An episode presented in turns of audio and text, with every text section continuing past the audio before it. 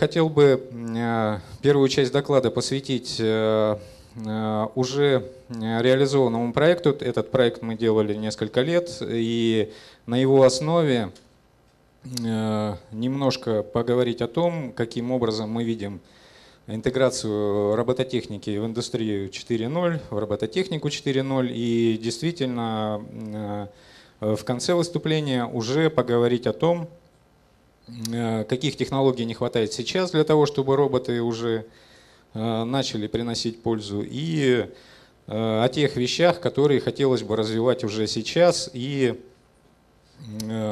это для нас является ключевым.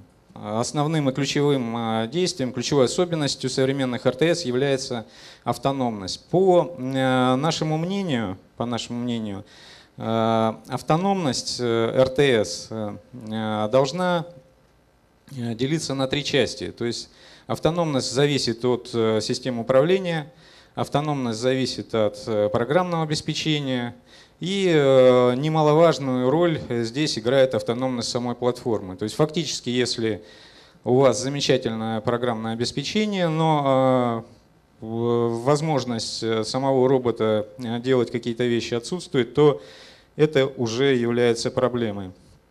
Значит, и фактически э, давайте рассмотрим некоторые э, части этой автономности, то есть это автономная система управления. От нее, в нее входит быстродействие системы, то есть насколько она быстро и качественно обрабатывает э, те задачи, которые есть.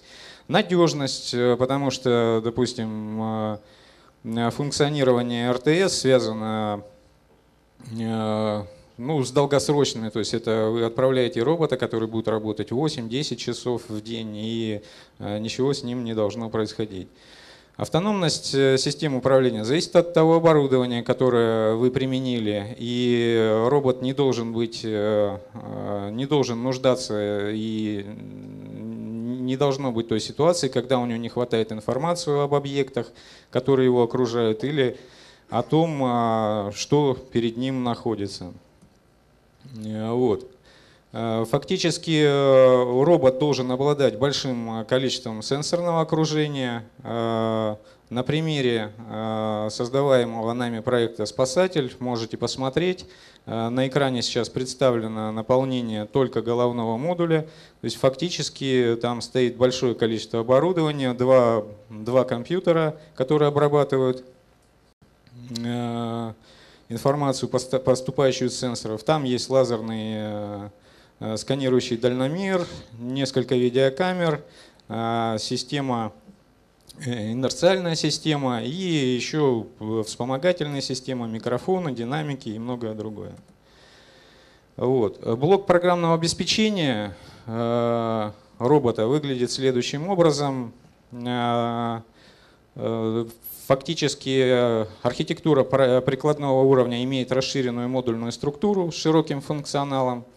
И э, ядро управления э, значит, позволяет обеспечить высокую доступность и большая возможность есть интеграции дополнительных модулей, то есть без каких-то существенных вложений времени.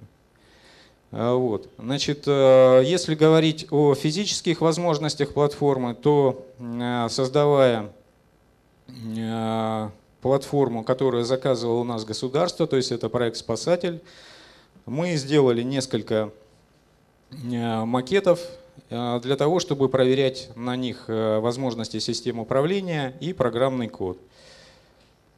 Выглядело это вот так. И, естественно, на, на них же а, были а, испробованы те программные а, средства, которые мы разрабатывали. Вот. Блоки систем динамического равновесия.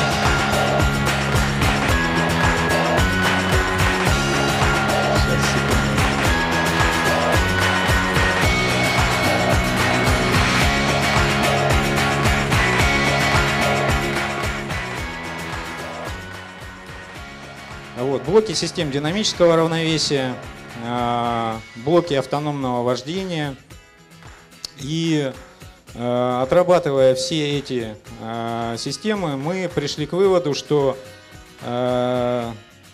часть действий, которые может производить человек, мы просто выполнить не сможем.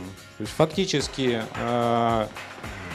имея такой классический подход к роботам, с тем количеством степеней подвижности, э, с теми э, привычными э, значит, компоновочными схемами, мы поняли, что обеспечить многие, многие из порученных нам государственных задач мы просто не сможем. Вот такой замечательный у нас был опыт. Причем самое интересное, что технически э, то, что происходит сейчас на экране, было из всего этого самым сложным. Ну, это... Пардон. Значит, э, э, государство поручало нам выполнить следующие операции. То есть у нас был государственный заказ, который должен был закончиться итоговыми испытаниями. Сейчас на экране вы видите те э, пункты э, испытаний, которые мы должны были выполнить. Это достаточно сложные испытания. И проанализировав весь опыт, который мы получили на этапе разработки макетов, мы поняли, что технически выполнить все эти действия мы не сможем. И были выявлены, выявлена масса технических ограничений у наших Э, роботов, которые не позволяли бы э, выполнить э, то, ну, для чего мы их создавали. Это и касается посадки в автомобиль, это касается ползания, это касается выполнения действий с рулевым управлением. То есть было достаточно много ограничений. Вот. Естественно, как бы оглянувшись в прошлое нашей страны, мы э, решили, э, в общем-то, э, свои проблемы решать за счет зарубежных наших коллег и попросту оценить зарубежный опыт. Мы посетили соревнования DARPA, мы посетили несколько крупных зарубежных выставок, надежде на то, что э, совместно с зарубежными коллегами, либо ну, банально что-то интересное увидеть там э, э, и получить оттуда какой-то опыт, который мы применим и значит, решим все свои вот эти сложности с компоновочными решениями. Но чем больше мы общались, чем больше мы посещали значит, мероприятия, чем больше мы посещали выставки и конкретных производителей, тем больше мы понимали, что фактически проблемы эти касаются всех. Ни один из э, представленных на экране роботов э, не смог бы выполнить э, большинство пунктов технического задания, которое перед нами поставило государство. Вот. Фактически Некоторые образцы вызывали просто удивление э, от их кошмарного конструктива. Вот. Некоторые имеют э, просто декоративные функции. У, некоторых не хватает э, требуемых там, значит, конечностей или степеней подвижности. Кто-то просто огромный, кто-то неповоротливый. То есть фактически мы поняли, что рассчитывать э, э, в такой разработке действительно нужно на себя. Мы действительно привыкли что-то пытаться где-то подсматривать, копировать, но это путь в и действительно только свои, только свежие решения могут помочь нам сейчас разобраться в своих новых достижениях. Вот. Фактически э, нам пришлось э, действительно полностью пересмотреть кинематику. Я не удивлюсь, что через несколько лет большинство роботов будут иметь такую структуру, такой подход. Мы, в принципе, э, полностью решили вопрос, связанный с тем, что у робота не хватает степеней подвижности, то есть сейчас у него 46 степеней подвижности, и он фактически может сесть на продольный, поперечный шпагат, он может делать уникальные вещи. То есть фактически мы сделали машину, которая отвязана от ограничений при выполнении задач. То есть фактически мы этот вопрос полностью отрегулировали. Новое кинематическое решение в ТАЗу, новое кинематическое решение в области рук позволило нам исключить э, значит, любые сомнения в возможности исполнения им технического задания. Вот. Э, проектирование приводных систем э, идет полностью с нуля. Здесь действительно присутствует много коллег и зарубежных партнеров. Интеграцию приводных систем мы делаем полностью. То есть фактически корпусом электродвигателей, редукторов и других изделий является сам робот все компоненты, которые устанавливаются в него, имеют глубокую интеграцию. Фактически это уже идет речь о шестеренках, катушках, которые вклеиваются, устанавливаются, ввариваются туда. То есть это уже не конкретные компоненты, покупаемые, коробочная версия, это идет интеграция на уровне э, уже мелких решений, то есть фактически некоторые из них, э, в частности, мы благодарны компании Harmonic Drive, которая делала для нас массу решений э, уникальных, в том числе по нашим чертежам и нашим заказам. Э, вот. Значит, получилась вот такая робототехническая платформа, данные ее на экране. Суммарная мощность приводных систем доходит до 13 киловатт. То есть фактически это очень тяжелая э, робототехническая система, э, и с такой, э, с такой энергетикой технически в мире ни одного нет робота. Вот. Среднее потребление, когда он перемещается, когда он передвигается, составляет от 3 до 5 киловатт. Так, ну, структурная схема РТП это скучно. Значит, и э, фактически э, полученным результатом был э, комплекс, который был представлен в трех, в трех системах. Это сама робототехническая система, тяжелый костюм управления копирующего типа с обратными связями, то есть фактически оператор может понимать все, что происходит с роботом, все, что приходится на него. И также была разработана еще легкая полевая копирующая система, то есть это а, система, которая должна применяться в тех ситуациях, когда э, ну, действительно роботу нужна помощь, и он столкнулся с какой-то недетерминированной ситуацией. Было создано 9 результатов интеллектуальной деятельности, все они принадлежат государству, и сейчас фактически любая государственная организация может пользоваться всеми этими а, патентами и программами. Вот. Э, давайте рассмотрим э, ту систему управления, которая получилась. Она называется комбинированной системой. В нее входит копирующий режим управления, супервизорный и автономный. В копирующем режиме мы можем работать как с тяжелого костюма управления. Э, вот таким образом это выглядит. Так и в общем-то, с легким а, костюмом, который разворачивается буквально за несколько минут и э, занимает достаточно малое компактное место в легком чемоданчике. Вот. Но э, система следующая. Нам необходимо, если мы хотим делать следующий шаг, делать костюмы управления уже э, с тем подходом, чтобы скорости доходили до, от 800 до 1000 градусов в секунду. То есть вот здесь было представлено на экране. Кроме того, побочным продуктом проекта была э, некая система, мы назвали ее технология жестикулярного управления, то есть это будет подходить для для дронов, для многих других э, э, систем, в которых необходимо ну, как бы вселиться в режиме аватара в робота и посмотреть, что происходит вокруг него. А вот, значит, э, супервизорный режим управления. Сейчас опять немножко что-то у нас застревает.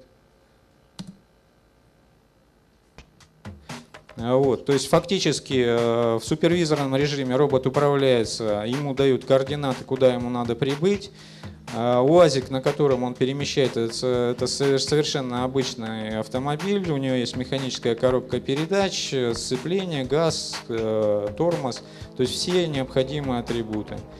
Управление осуществляется только таким способом, что оператор дает команды вперед, там, стой, назад, налево, направо. Все остальные действия, связанные с этим, а, робот делает сам. То есть фактически он выжимает сцепление, включает скорость, э, нажимает на газ и одновременно отпускает сцепление. Ну и, соответственно, выполняет руление. А вот.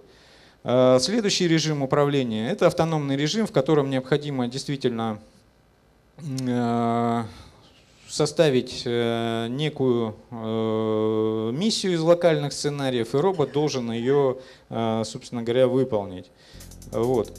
Для того, чтобы прорабатывать такие миссии, нами был выполнен эмулятор робота, который позволяет э, тестировать и тренировать все программное обеспечение, которое мы э, делаем, все локальные сценарии, э, не имея робота. То есть фактически мы говорим о группе там 20-30 программистов, которые работают э, для того, чтобы э, наполнить робота действиями и э, значит, фактически каждому из них мы даем симулятор, сходимость порядка 95%, поэтому то, что будет написано на симуляторе, будет с большой, с огромной долей вероятности работать и на самом роботе.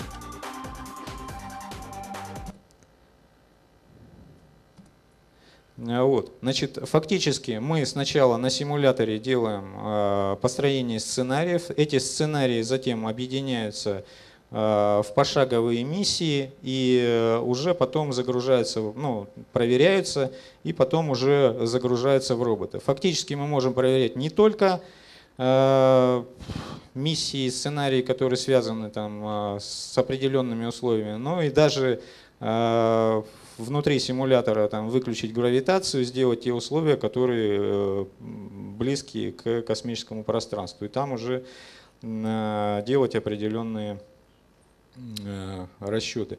Фактически мы можем говорить о том, что не имея даже космического корабля, мы можем выполнить размещение робота, там, протестировать возможность его управления этим кораблем, то есть Ближайшей задачей этой системы будет являться полет на космическом корабле Федерация в 2021 году. Сейчас идет э, тестирование, каким образом это будет делаться, и э, первые уже прикидочные сценарии были написаны. Вот, то есть возможности этого эмулятора позволяют создать целый огромный мир, большой виртуальный полигон, на котором можно производить э, тренировки одного-двадцати роботов, тренировать их э, возможности взаимодействия с объектами между собой и другими, э, другие элементы. Вот.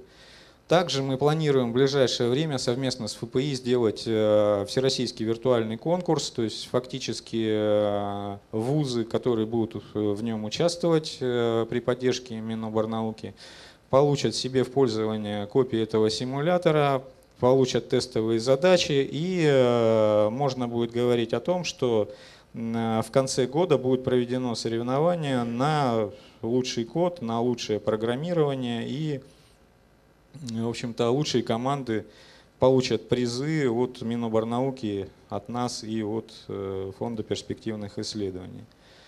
Вот. Э, немаловажным, э, немаловажной заслугой этого симулятора явилось то, что мы попытались сделать систему динамического прямохождения. Она не являлась э, конкретно для нас целью, эта технология для нас побочна. Дело в том, что все-таки основным критерием работоспособности роботов мы видим взаимодействие предметами, манипуляторы, руки и другое.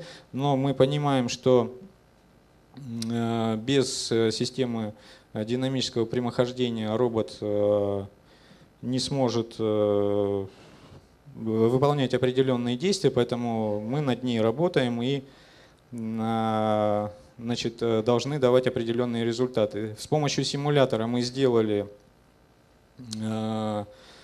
модель, мы поместили туда все физические ограничения, все то, что позволило нам работать с системой.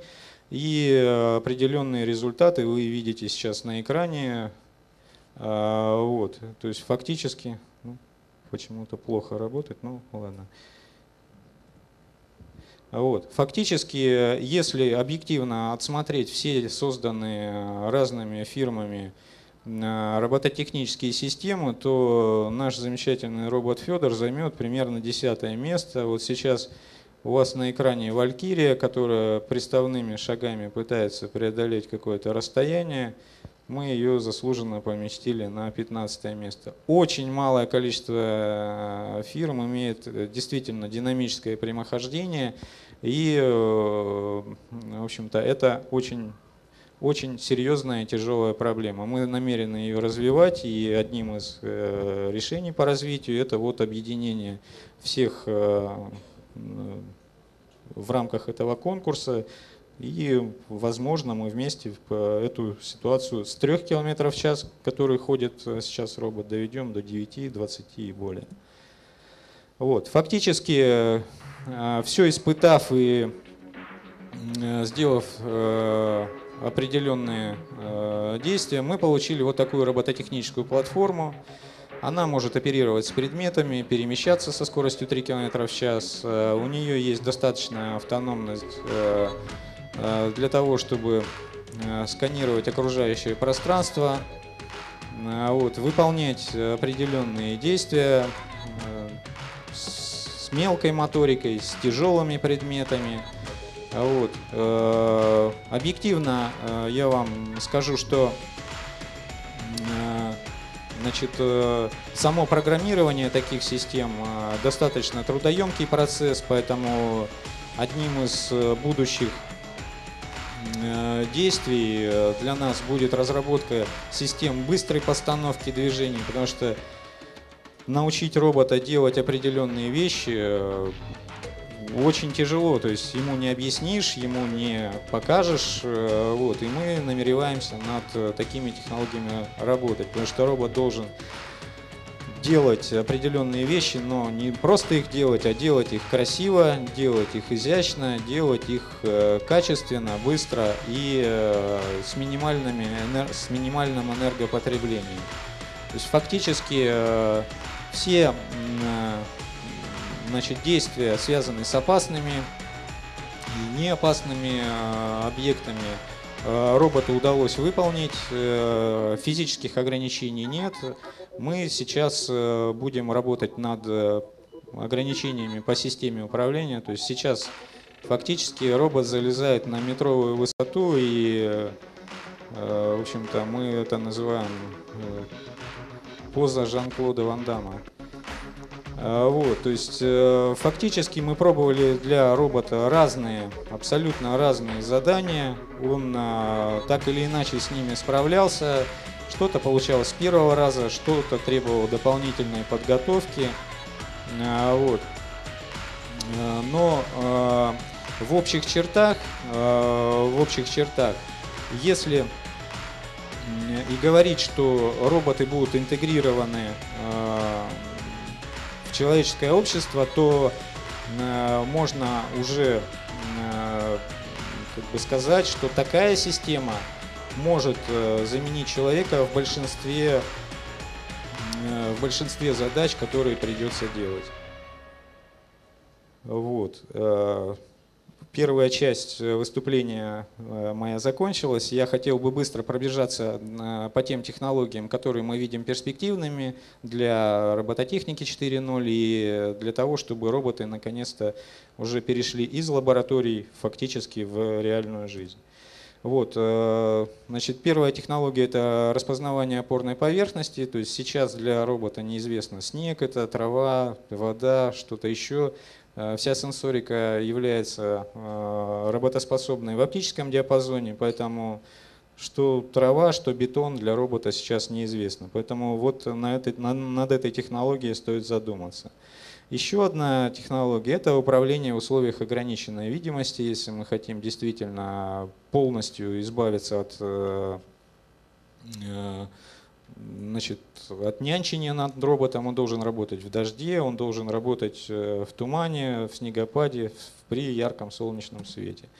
Ну и кроме того, это должно работать в пыли, в грязи, при пожаре и во многих других э, значит, неприятных факторах. Вот. Кроме того, робот должен четко идентифицировать человека э, в зоне видимости, в зоне работы и э, должен определять, что происходит с этим человеком, сколько ему лет, какого он пола, значит, что, что в данное время он испытывает, и в соответствии с этим применять программное обеспечение. То есть, как бы, если человек разгневан, то это одна ситуация, если он что-то хочет спросить, то это, естественно, другая. То есть над этим очень серьезно надо работать. Вот. Естественно, что как только появятся роботы, большая часть школьников и других людей будет взламывать роботов, писать на них вирусы и многое-многое другое. То есть а, до этого это ломались ноутбуки, там планшеты, смартфоны и все многое другое. Если будут ломать роботов, это будет представлять опасность. Это очень ключевая а, вещь защита от э, вирусов. Вот. Ну и э, Многое говорится об интернете вещей. А, мы считаем, что все-таки а, роботов надо отделять э, от обычной сети интернет и объединять в свою общую сеть, э, которая должна быть защищена и там просто должна циркулировать определенная информация, которой роботы должны э, придерживаться, там и справочной информации, и командной, и многое другое. Вот. Очень э, много надо сейчас э, посвятить технологиям перемещений, потому что без э, перемещений прямохождения, без того, чтобы роботы передвигались в транспорте в качестве пассажиров или в качестве водителей, в качестве груза, в качестве многого другого. То есть это все надо прорабатывать, это целая большая инфраструктура. Вот. Ну, естественно, помните те самые три закона. Если мы хотим роботов все-таки выпускать уже в мир, нам а, стоит над ними задуматься и начать каким-то образом их реализовывать. Вот. И ну, в любом случае, когда будет происходить э, взаимодействие, также необходимо работать и над законодательством, то есть э, над многими другими, над э, псих, ну, то есть это и психология, то есть некоторые будут не рады их видеть, э, очень много особенностей, поэтому с роботами, прежде чем они выйдут в мир, должны поработать специалисты, психологи, медики, полицейские и многие другие, и особенно юристы потому что слова «ваш робот поцарапал мне машину», в общем-то, не за горами. Э, вот. Значит, э, естественно, что роботы, когда они э, войдут в нашу жизнь, они будут встречать себе подобных, и мало того, это будут роботы разного класса, вида, типа и производителей, и вообще разного производства в мире. То есть эту всю ситуацию надо будет тоже обыгрывать, робот должен знать и понимать, кто перед ним, что перед ним, кто его сделал, какая у него цель, миссия, нужен язык общения между роботами, то есть все это надо делать. Вот. Э, естественно, что обучение роботов, как я уже говорил, надо делать быстрее, то есть предпринимать разные способы э, ускорения этого вот. Э, надо делать э, приводные системы, чтобы они функционировали полностью в хорошую погоду, в плохую погоду, в отрицательных температурах. Ну, то есть это все очень, э, очень емкое. То есть сейчас, если мы робота вынесем на улицу, КПД у него останется ну, процентов 20, наверное. Вот. Также, естественно, большой вопрос связан с тем, что Э, необходимо обеспечивать э, управление в условиях помех, прерывания связи. Вот тут яркий пример, как только выключалась связь на DARPA Robot Challenge, происходили вот такие забавные события.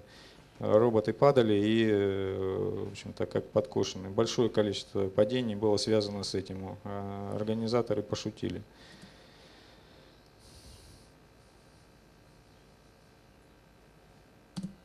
Вот. Э, опять же, если мы хотим, чтобы роботы заменили нас где-то в тех местах, где э, очень опасно, где э, человеку находиться нельзя, мы должны работать над тем, чтобы роботы могли работать при факторах радиоактивного излучения. Ну и, естественно, в пыли, в воде и во многих других объектах, потому что в любом случае с этим придется столкнуться.